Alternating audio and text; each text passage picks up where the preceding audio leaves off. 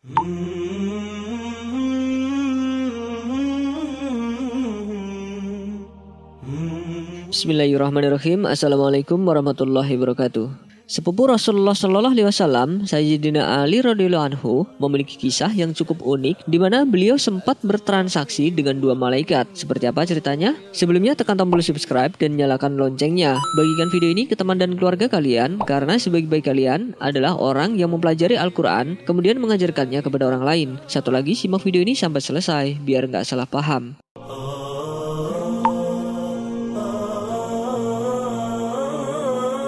Dalam kitab Al-Aqtaf Ad-Diniyah diriwayatkan Ja'far bin Muhammad diceritakan bahwa Sayyidina Ali bin Abi Thalib harus mengunjungi rumahnya selepas bersilaturahim kepada Rasulullah Shallallahu alaihi wasallam. Di rumah itu Ali menjumpai istrinya Sayyidah Fatimah sedang duduk memintal benang wol sementara Salman Al-Farisi berada di hadapannya tengah menggelar wol. Lelah usai melakukan perjalanan, Ali pun sempat bertanya kepada sang istri apakah ia memiliki makanan yang bisa disantapnya. Namun sayangnya sang istri justru berkata bahwa ia tidak memiliki apa pun yang bisa disuguhkan untuk sang suami. Fatimah mengaku hanya memiliki uang sebanyak 6 dirham upah yang ia dapatkan karena telah memintal wol. Ali pun membawa uang yang diberikan Fatimah dan hendak untuk dibelikan makanan dari luar. Dalam versi kitab An-Nawadir disebutkan bahwa hari itu sudah tiga hari Hasan, Husain, Harid, Ali dan Fatimah belum makan. Sang istri pun menyuruh sang suami Ali untuk menjualkan kain yang dipunyanya ke pasar. Namun bukannya membawa pulang makanan, Ali justru datang dengan tangan kosong. Ali mengaku di perjalanan ia bertemu seorang pengemis. Tanpa pikir panjang, Ali langsung mendekat ke arah orang tersebut dan menyedekahkan seluruh uangnya kepada pengemis tersebut. Mendengar kejadian tersebut, tak bisa dibohongi, hati Fatimah sedih dan menangis. Namun alih-alih sedih, Fatimah dengan tegar menerima keputusan yang telah dilakukan suaminya itu. Masudati ingin menghibur diri, Sayyidina Ali pun kembali bergegas meninggalkan rumah untuk mengunjungi Rasulullah Shallallahu Alaihi Wasallam. Dan di saat pertengahan jalan, ia bertemu seorang badui yang sedang menuntun onta.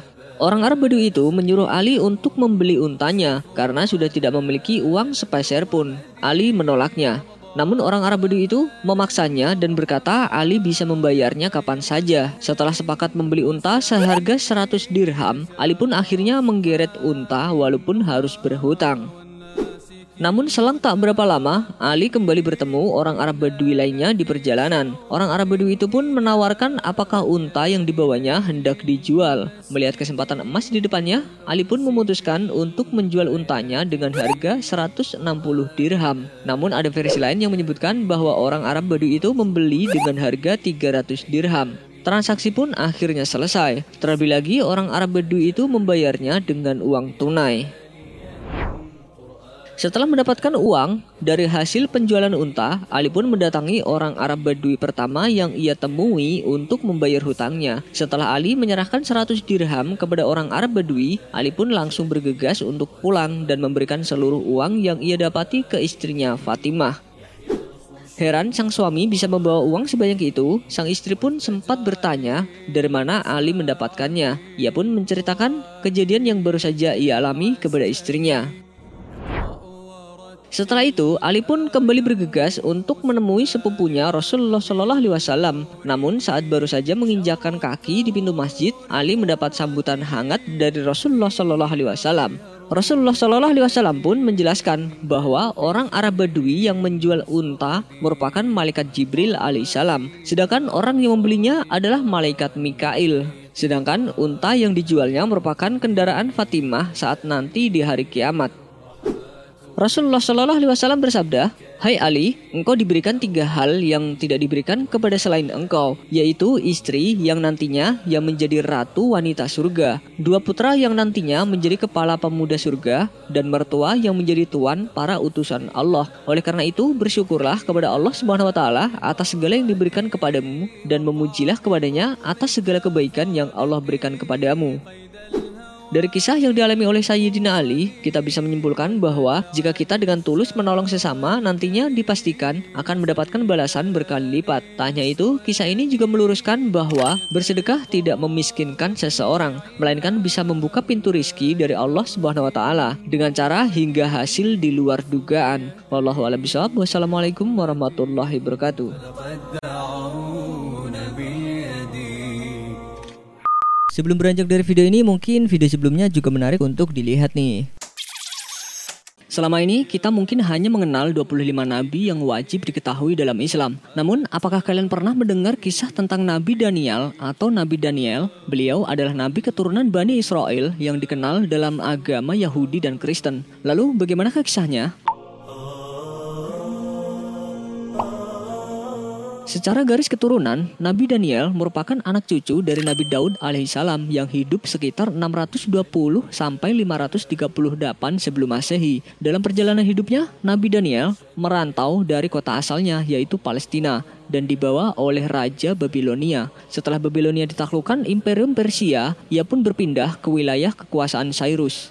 Saat itu, Raja Cyrus membutuhkan seorang penafsir mimpi. Karena tak ada yang mampu menafsirkan mimpi raja tersebut, akhirnya raja dipertemukan dengan Nabi Daniel. Setelah mendapat jawaban tafsir mimpi yang memuaskan, raja pun mengangkat Nabi Daniel menjadi penasihatnya.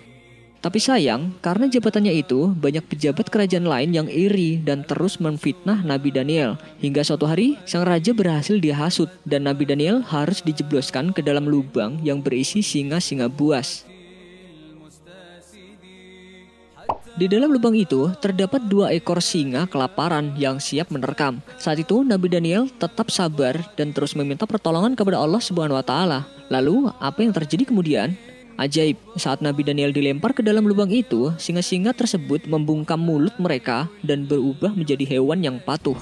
Setelah beberapa hari Nabi Daniel dikurung bersama singa, ia tetap selamat, namun ia sangat kelaparan. Melihat hal itu, Allah pun memberi pertolongan dengan memberi wahyu kepada nabi lain, yaitu Yeremia yang berada di Yerusalem, agar menyiapkan makanan untuk Nabi Daniel. Tapi Nabi Yeremia kebingungan karena lokasi ia tinggal sangat jauh. Daniel di Babel dan Yeremia berada di Yerusalem. Tapi karena mujizatnya, Allah mengirimkan sesuatu yang kemudian mengantarkannya menuju Nabi Daniel. Akhirnya Yeremia berhasil memberikan makanan kepada Nabi Daniel dan ia pun sangat bergembira dan bersyukur atas pertolongan Allah yang diterimanya. Sayangnya tidak diketahui secara jelas apa yang terjadi setelah itu. Sebuah makam kuno yang terletak di kota Kirkuk, Irak, diduga sebagai makam Nabi Daniel. Namun, menurut versi rakyat Mesir, peristirahatan terakhir Nabi Daniel terletak di Alexandria, Mesir.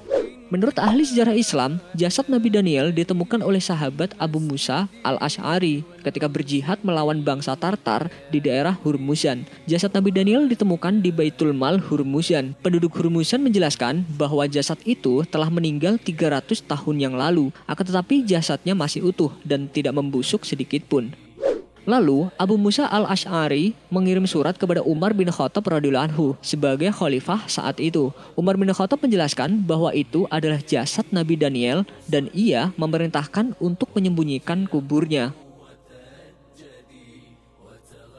Diriwayatkan oleh Ibnu Abi Syaibah dengan dari sahabat Anas Tatkala mereka, Abu Musa al-As'ari menaklukkan Tustur, mereka menemukan jasad seseorang yang hidungnya panjang. Penduduk Hurmuzan beristianah atau meminta bantuan dan meminta hujan dengan perantara jasad tersebut. Abu Musa segera menulis surat kepada Umar bin Khattab. Umar membalas surat, sesungguhnya ini atau jasad tersebut adalah nabi di antara para nabi. Api tidak akan membakar jasad para nabi dan bumi tidak akan merusaknya. Hendaklah engkau dan salah seorang sahabatmu menguburkannya di tempat yang tidak ada seorang pun yang mengetahuinya kecuali kalian berdua. Kemudian aku dan Abu Musa pergi untuk menguburkannya. Hadis riwayat Ibnu Abi Saibah.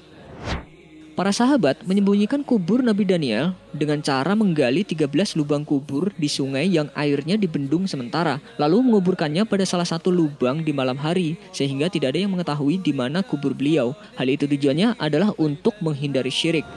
Tetapi, Syekhul Islam Ibnu Taimiyah menjelaskan bahwa Umar bin Khattab menulis surat kepada Abu Musa dan Umar berkata, "Pada siang hari, galilah 13 lubang kubur, kemudian kuburkanlah pada malam hari pada salah satu lubang tersebut. Sembunyikan kuburnya agar tidak menjadi fitnah atau disembah-sembah dan dikeramatkan oleh manusia."